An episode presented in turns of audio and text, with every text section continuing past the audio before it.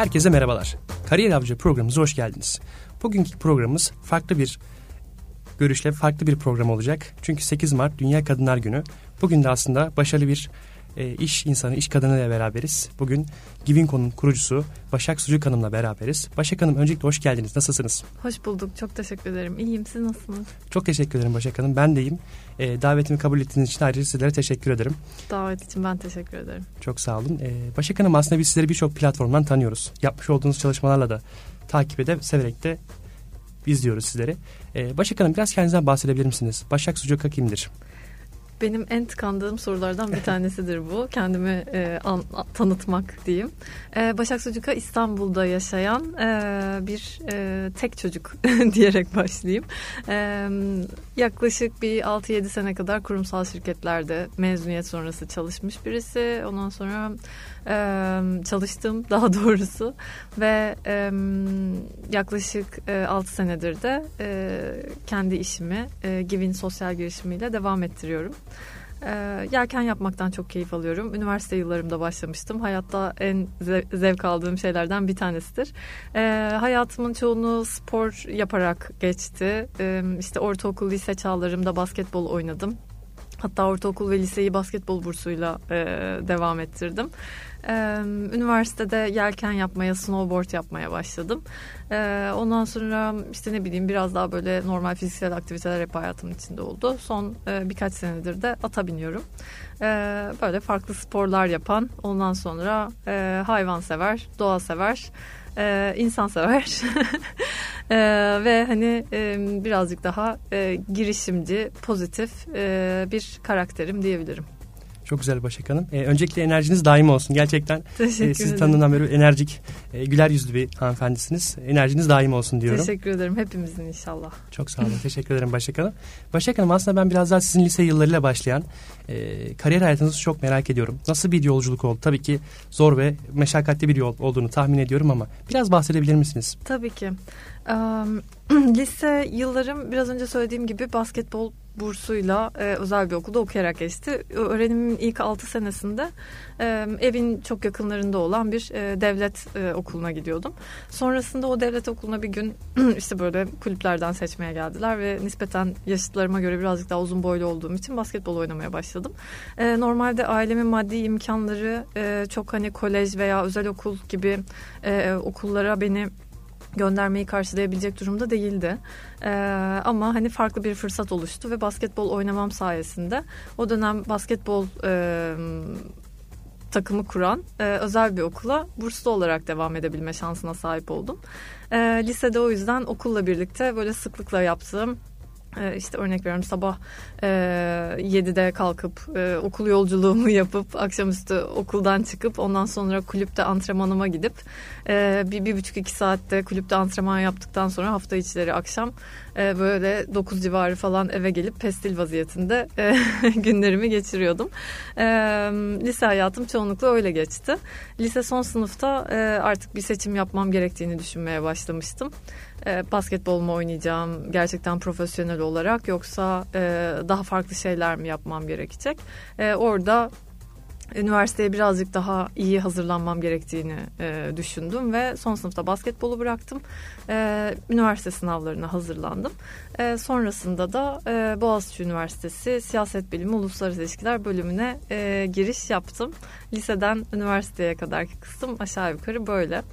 Ee, üniversite başka bir e, şey, macera oldu.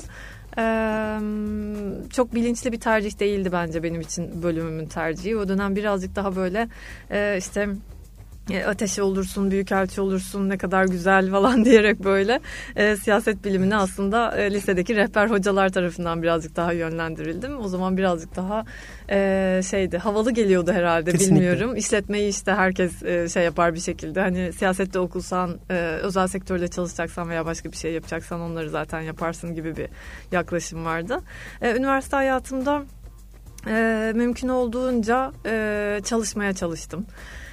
Part time işler yaptım. E, o biraz önce bahsettiğim işte ne bileyim yelken yaptım, işte snowboard yaptım gibi şeylerin e, kulüp aktivitelerinin veya spor aktivitelerinin karşılığı benim e, part time çalışmalarım oluyordu. Ancak o şekilde onları gerçekleştirebiliyordum. Çünkü nasıl beni özel okula gönderemediyse ailem e, aslında hani e, baba ben yelken yapmak istiyorum dediğimde de e, tamam çalışıp kazanırsın paranı diyerek bir karşılık buluyordu. E, o yüzden mümkün olduğunca böyle part time işlerde çalışmaya çalıştım. Eee ya o dönemde çok acayip ne kadar farklıymış yani. Ben gazeteden iş ilanı aradığımı biliyorum. yani bu kadar nasıl değişebiliyor gerçekten şey hissediyorum böyle ah yaşlandım galiba falan ama e, şey hani hakikaten böyle bulabildiğim her türlü ortamda yapabileceğim her türlü işi yapmaya çalışıyordum. E, onun da ana motivasyonu aslında sevdiğim şeylere yapmak istediğim şeylere daha çok para ayırabilmekti. Yani işte yelken mi yapmak istiyorum o zaman çalışayım ki hani buna para biriktireyim ve gideyim e, işte e, arkadaşlarımla o yelken yapmayı öğreneyim gibi. Evet fuarlarda hosteslik yaptım. Ee, ondan sonra yelken yapmayı öğrendikten sonra bir tane yat dergisinde böyle freelance e, yazı yazdım. Ondan sonra e, stajlarım veya part time çalışmalarım oldu. Böyle e, çevreden buluyordum çoğunlukla da bu e, şeyleri. Hani örnek veriyorum. Ben işte yazı boş geçirmek istemiyorum. Bir yerlerde staj yapmak istiyorum. E, kendi e, tanıdığım belki kulüpteki işte antrenörlerime söylüyordum. Nark'ta ben çalışabilir miyim falan gibi. Ya hakikaten sağ olsunlar bana bir yaz böyle Nark'ın e, Türkiye ofisinde bir şey staj ayarlamışlardı. E, orada tanıştığım kişilere başka bir yerden bir iş soruyorum. Onlar kendi networklerinden bana başka bir yerlerde bir iş ayarlıyorlar falan. E, böyle üniversite hayatımda hep bilimum part time işlerde çalışarak veya stajlar yaparak e, kendimi okulun dışında da geliştirmeye çalışarak geçti. E, mezun olduğum sene de böyle 2009 senesiydi. Tam 2008'de işte ekonomik krizin teyit geçtiği ve işe alımların nispeten birazcık daha düştüğü bir dönemdeydi. Zor bir ekonomik dönemdeydi. Çok işsiz kalmak istemediğim için de e, böyle ilk gelen iş teklifiyle e, üniversiteden çıkıp e, devam ettim diyebilirim. Çok güzel başkanım. Özellikle üniversite hayatında yapmış olduğunuz çalışmaları gerçekten çok kıymetli buluyorum. Ben de naizane çalışmaya çalışıyorum ama özellikle orada yapılan belki de ufak çalışmalar bile hayatımızdaki özellikle iş dünyasındaki çalışma şeklini değiştirebileceğine inanıyorum. E, biraz daha kurumsal hayata değinmek isterim. Kurumsal hayatta neler yaşadınız? Nasıl bir süreciniz oldu? Hı hı. Ee, kurumsal hayat aslında ilk olarak stajlarla birlikte başladı. Ee, çok enteresan. Üniversitede bir tane hocam vardı. Şeyi hatırlıyorum. İşletme hatta dekanıydı. İşletme de, işletme e, İdari Bilimler Fakültesinin dekanıydı. Ee, bir gün çok enteresan bir şey yaptırmıştı böyle. Ee, herhalde derste gözlemlediklerini ve birazcık daha böyle hani e, psikolojik de bir çıkarımlar yap, yapmak için bir gün müzik dinleyin, bir tane boş kağıt alın ve dinlediğiniz müzikle e, kağıda bir şeyler çizin, karalayın. Sonrasında da gelin birlikte kariyerinizle ilgili konuşalım gibi bir şey söylemiştim.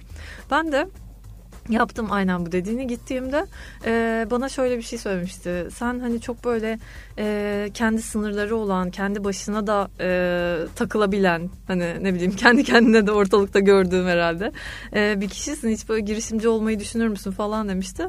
Ben de aa yok yok ya ben hemen çıkacağım bir yerde girip çalışmaya başlarım falan demiştim o zaman. E, gerçekten de üniversitedeki niyetim oydu yani kurumsal iyi bir şirkete girip e, çalışıyor olmak. Evet nasıldı deneyimlerim? Yani stajlarda birazcık daha böyle aslında ucundan e, deneyip öğrenmeye başladım. Sonrasında ilk işim e, Mavi'deydi. Mavi çok e, benim bulunduğum dönemde daha yeni kurumsallaşmaya başlayan bir süreçteydi. E, sonrasında esas biraz daha kurumsal olan çalıştığım şirkette Philip Morris'ti. E, Marlboro Parlament gibi e, sigaraların üreticisi olan. E, orada sahada çalışmaya başladım. Bütün gün e, arabayla e, marketleri gezen bir pozisyonda.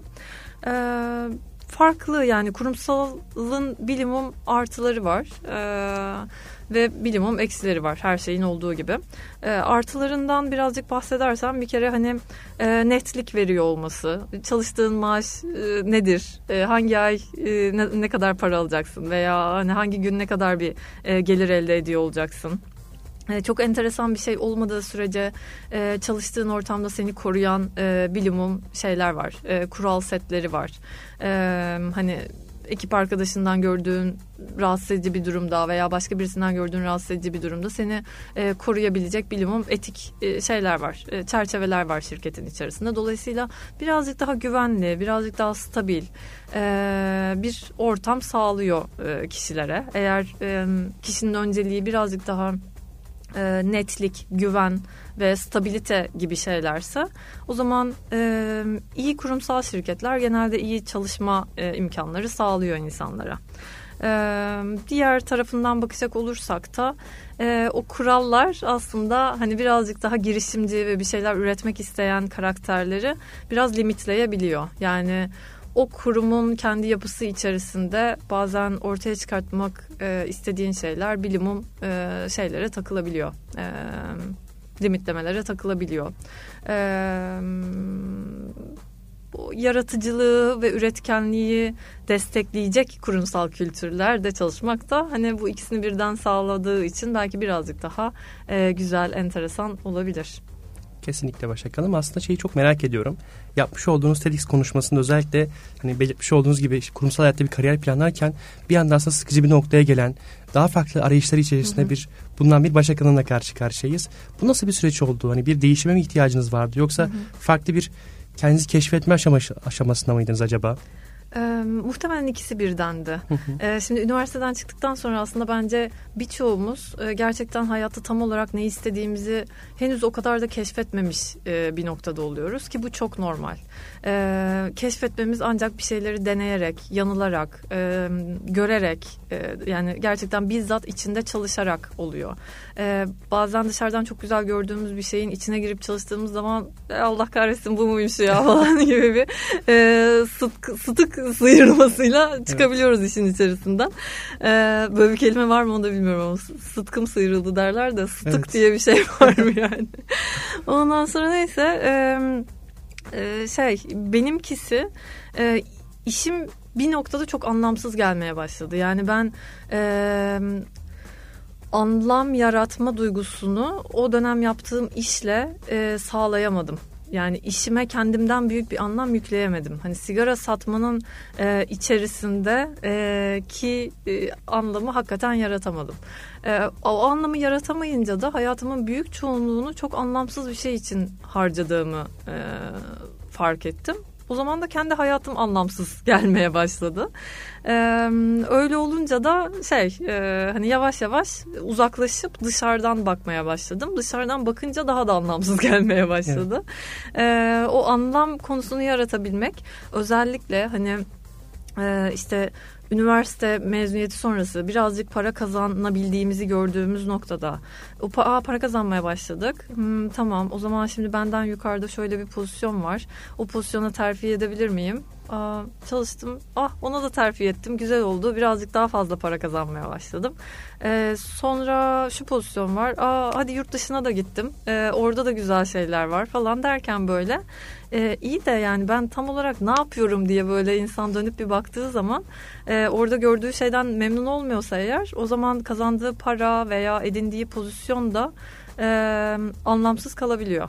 E, ben de tam olarak da bu oldu. E, o yüzden hem o anlamı yaratamama durumu hem de bir yandan da e, gerçekten e, kendimi keşfetmeye çalıştığım dönemde o katkı sağlamanın yani bir şeyleri iyiye götürmek, bir şeyleri güzelleştirmek, e, bir şeyin ucundan tutuyor olmak, bir şeyin sorumluluğunu alıyor olmak gibi şeylerin benim için önemli olduğunu fark etmeye başladım. E, onu fark edince de e, zaten ikisi bir combo evet. haline geldi ve şeyi düşünmeye başladım. Ben galiba burada mutlu değilim. Daha çok anlam yaratan bir şeyler yapmak istiyorum. Daha çok fayda sağlamak istiyorum. Bazı meseleler benim kafama takılıyor. Ee, benim canımı sıkan meseleler var. Ee, ama o meseleler benim canımı sıkarken ben onlara karşı hiçbir şey yapmadığım zaman bu sefer kendimi de suçlu ve rahatsız hissediyorum diye düşünmeye başladım. Ee, sonra sonra o e, şeyi bilmiyordum mesela. Hani örnek veriyorum. Ee, bu arada hani givini bilmeyenler de olabilir. Ondan da şey yaparız bir noktada bahsederiz evet. ama fayda sağlayan bir iş yapıyorum diyebilirim hani şimdilik.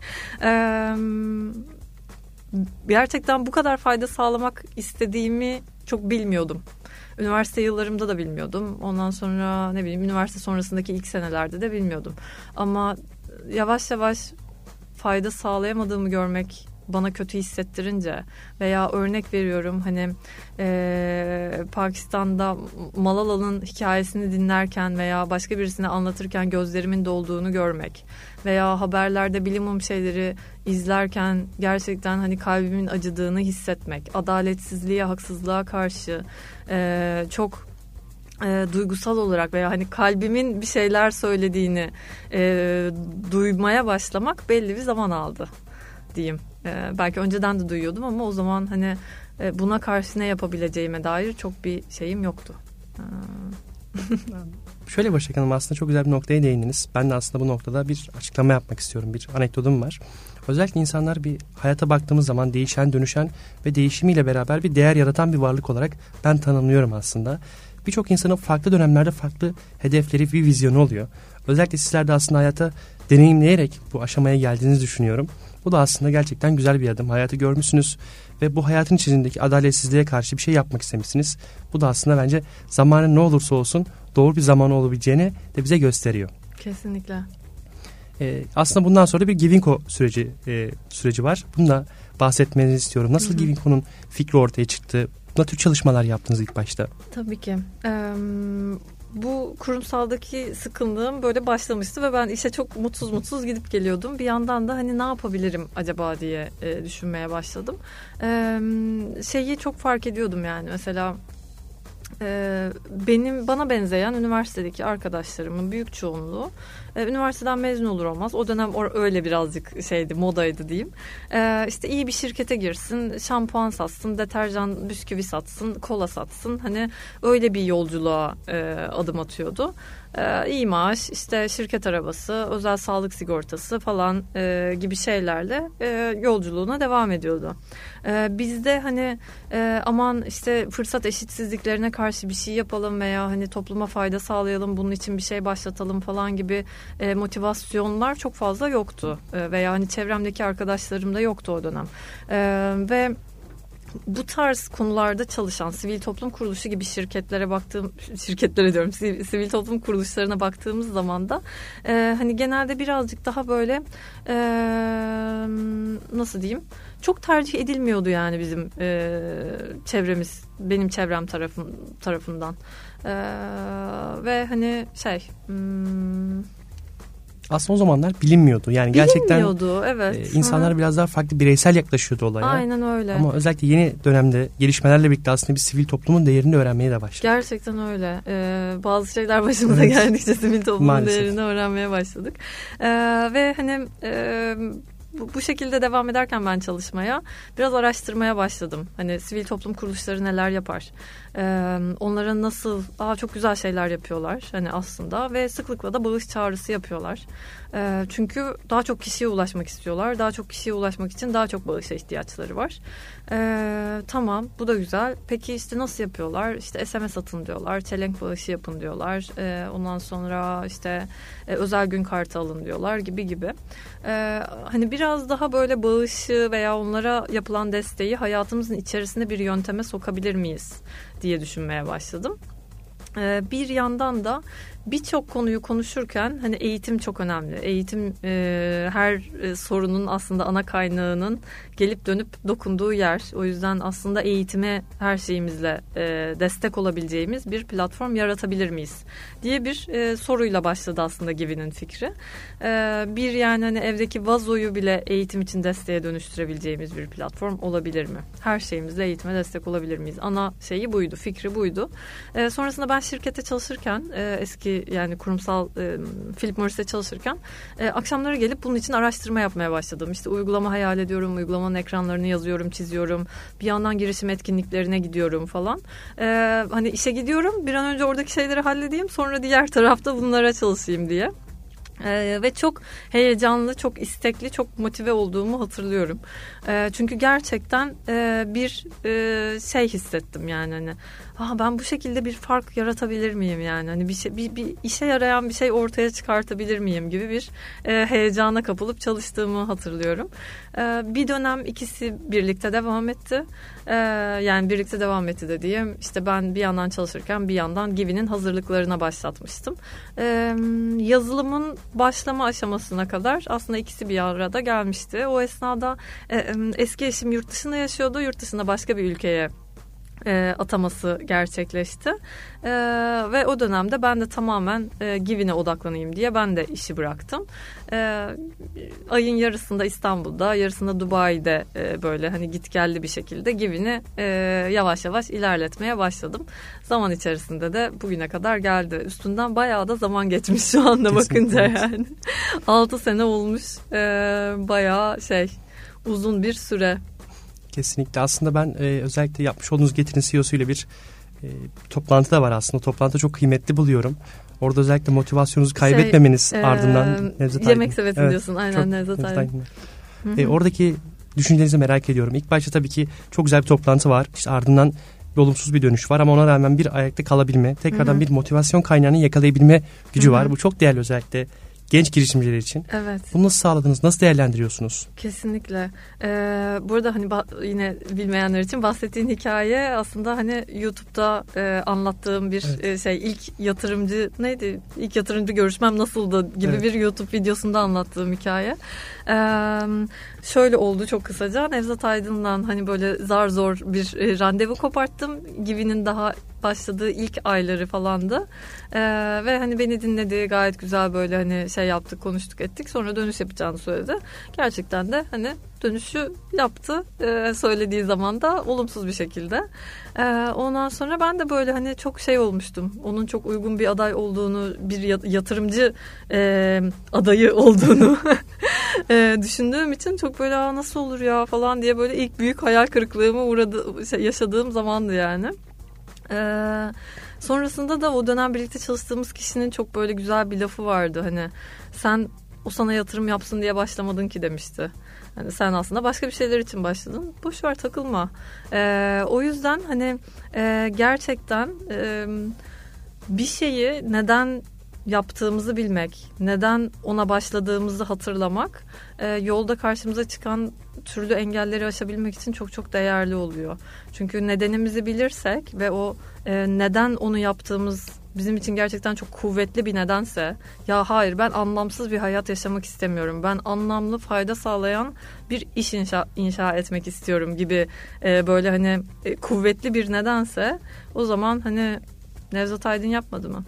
Sıradaki deyip o yolculuğa devam etme motivasyonunu bulabiliyor insan. Ee, o yüzden de şey hani kimse mi yapmadı ben büyütürüm gibi e, böyle hani e, o yolda kendini sabit tutabiliyor. Yeter ki e, ne istediğimizi bilelim.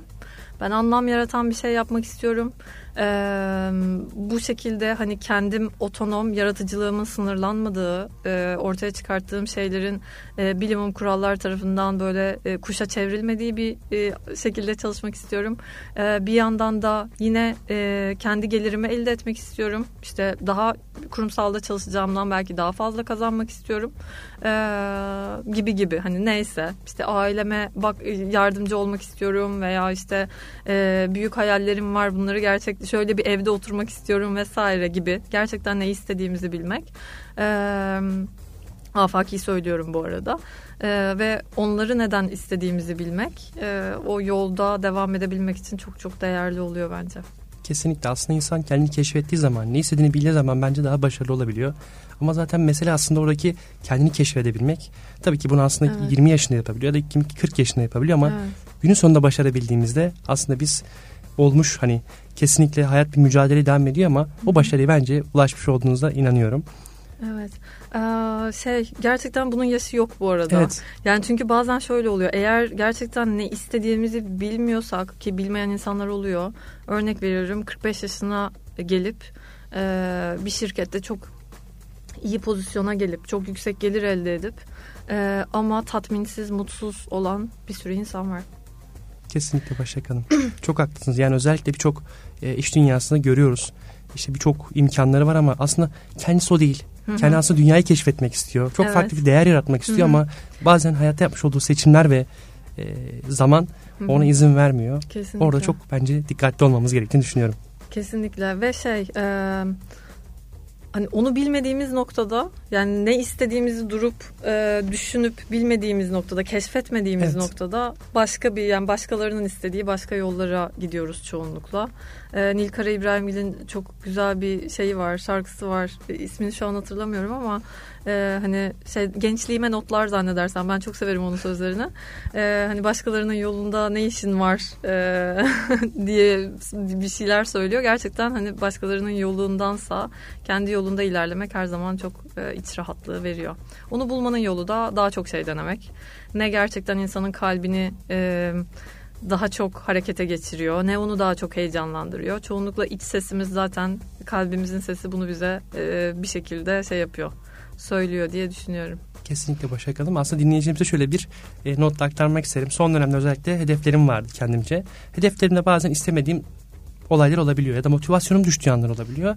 Ben şöyle bir aslında bir e, kendime bir motivasyon kaynağı bulmuştum. İşte harekete geç sloganı aslında kendi motivasyonumu bulmaya çalışıyordum. Özellikle biz gençlerde son dönemlerde işte evde kalma, işte evde yaşama, sosyalleşebilmeme ya da hayatı atılamama durumu olabiliyor. Hani özellikle bizim aslında ben yeni dönemdeki sorunumuzun en büyük bu olduğunu düşünüyorum ama hayata başladığımız zaman sokakta kalabilmemiz bile, o sokaktaki yürüyebilmek bile bence hayatı bir adım olduğumuzu, adımda olduğumuzu günün sonunda bence gösteriyor.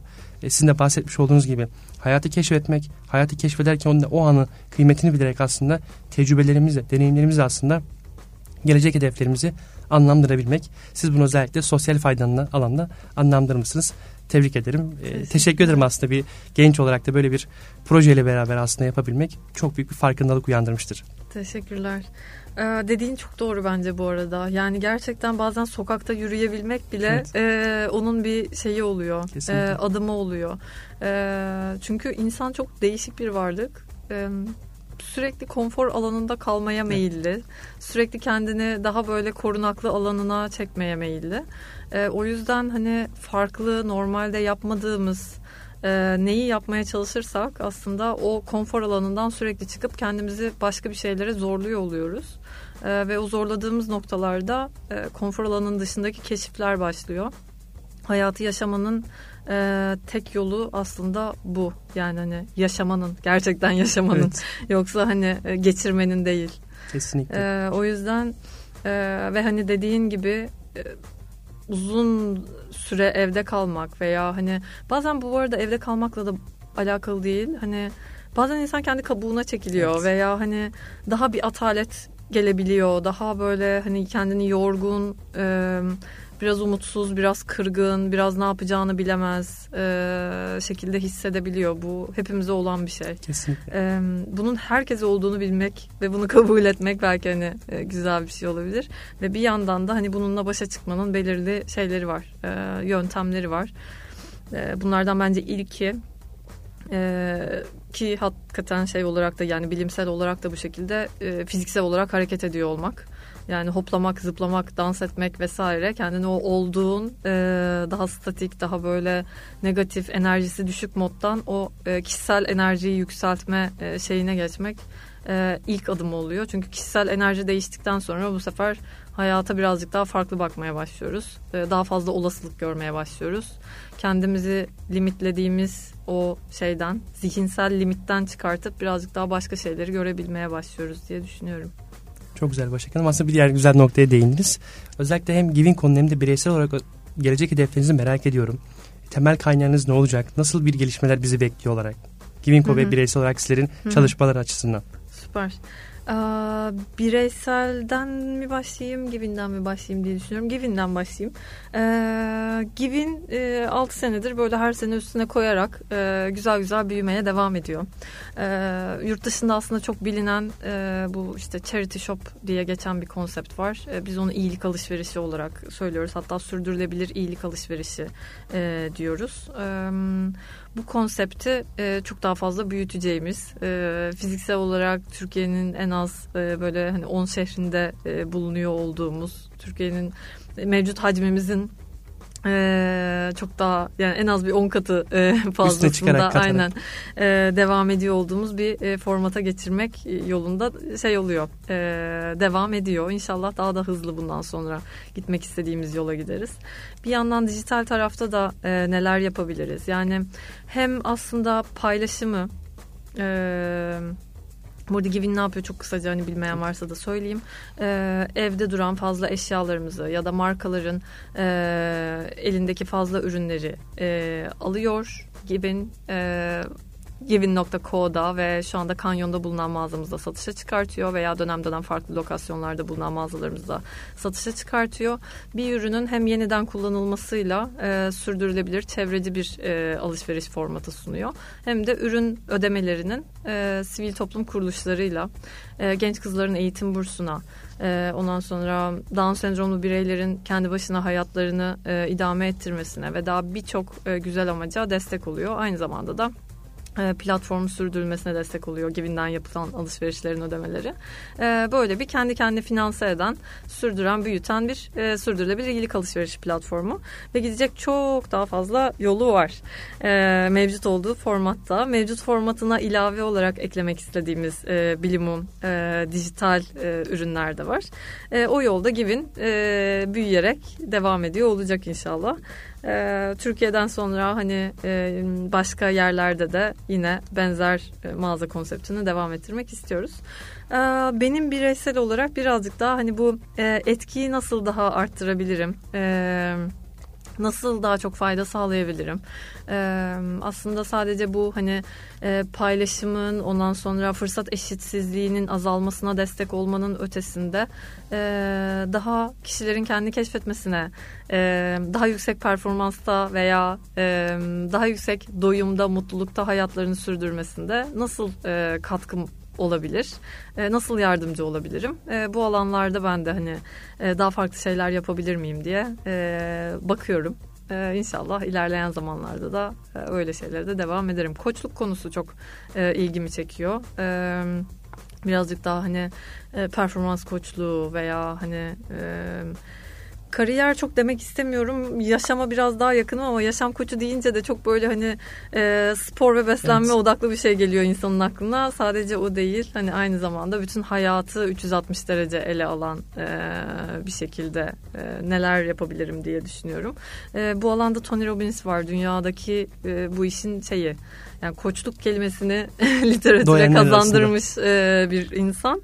E, ondan birkaç tane e, seminer aldım.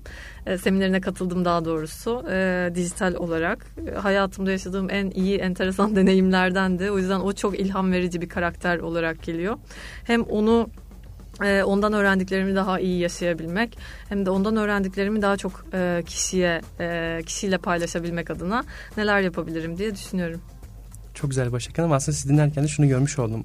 Yeni filmler aslında birçok hem sosyal sorumluluk projeleri aslında işi geliştirmenin kendini geliştirmek istiyor. Aslında hem siz bunu ilk başta başarmayı planlamışsınız. Bu çok değerli bir şey gerçekten. Tekrar tebrik ederim. Ee, başarınız daim olsun hem bireysel olarak hem de Givinko olarak. Ee, tabii ki sohbetimiz zamanla kısıtlı olduğu için aslında yavaş yavaş toparlamak da istiyorum hı hı. dilerseniz. Ee, bizi dinleyen özellikle genç arkadaşlarımız var.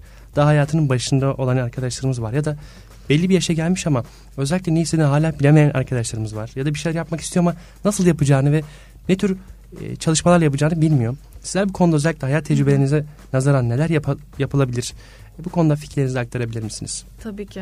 E, bence en kritik şeylerden bir tanesi gerçekten kişinin e, yani konuştuğumuz gibi ne istediğini e, keşfediyor olması. Ee, bu ama hani gerçekten özünde ne istediği yani hani para kazandıracak mı kazandırmayacak mı vesaire gibi şeylerden e, kaygılardan bağımsız olarak ne istediği. E, bununla buluşabilmesi için de birçok şeyi denemesi gerekiyor. O yüzden e, benim naçizane önerim ilgilerini çeken her şeyi e, denemeye çalışmak. Yani hani onun içinde yollar yaratmak. Ve bu bazen gidip gerçekten örnek veriyorum. Ben zincir market sahibi olmak istiyorum. Afak'ta tamamen sallıyorum şu anda. Ee, gidip bir zincir market sahibinin yanında e, onun nasıl bir hayatı var diye görmeye çalışmak veya e, o süreçlerde neler yaşanıyor onları öğrenmeye çalışmak. Yani önce heyecanlandıran şeyi bulmak, sonra o, o heyecanlandıran şeyi e, iyi yapmış, gerçekten iyi yapmış birilerini bulup e, onlardan maksimumunu öğrenmeye çalışmak. E, sonrasında da kendi inşa etmek etmeye çalıştıkları şeyi e, inşa etmek diye e, inşa etmeye çalışmak diye düşünüyorum.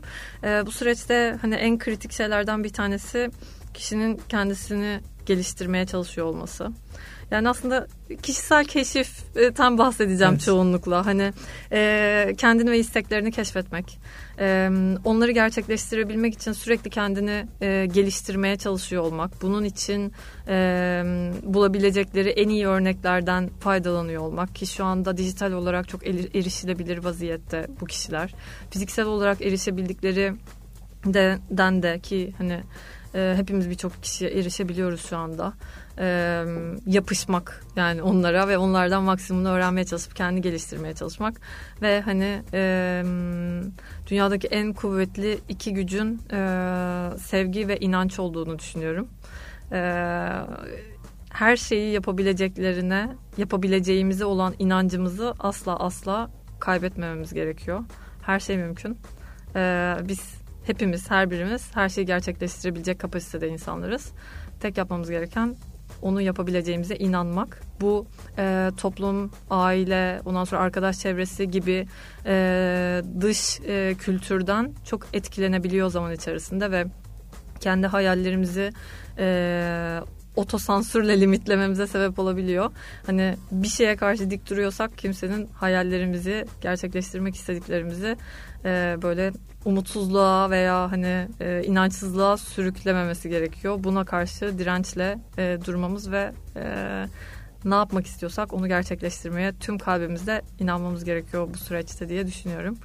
E, ve tabii ki sevgi dolu, e, nazik, e, şefkatli insanlar olabilmeyi başarmak bence hayatta başarılan e, gelinen bütün mevkilerden ya da ortaya çıkarılan her şeyden çok çok daha önemli. Kalbimizdeki o sevgiyi koruyor olmak. Başak Hanım çok teşekkür ederim. Ben gerçekten teşekkür ederim. E, bütün fikrinize katılıyorum. Özellikle son yap, açıklamanızda gerçekten bana farklı bir şey kattınız. Çünkü işin sonunda aslında insanlık var, sevgi var, saygı var. Aslında biz son dönemlerde maalesef dünya şartlarını ve şartlarından kaynaklı bu tür e, kültürümüzü, insanlığımızı unutabiliyoruz. Sizler tekrar böyle hatırlattır değindiğiniz için de ayrıca size çok teşekkür ederim. Ben teşekkür ederim. Çok keyifli bir sohbetti benim için. Kesinlikle benim için de. Teşekkürler davet için. Çok sağ olun. Tekrar katılımı kabul ettiğiniz için Başak Hanım. Değerli dinleyeceğimiz bu hafta bizlerle Giving konunun kurucusu Başak Sucuk Hanım bizlerleydi. Tekrar kendisine e, katılımı ve keyifli sohbet için teşekkür ederim. Bir diğer programımızda görüşmek dileğiyle sağlıcakla kalın.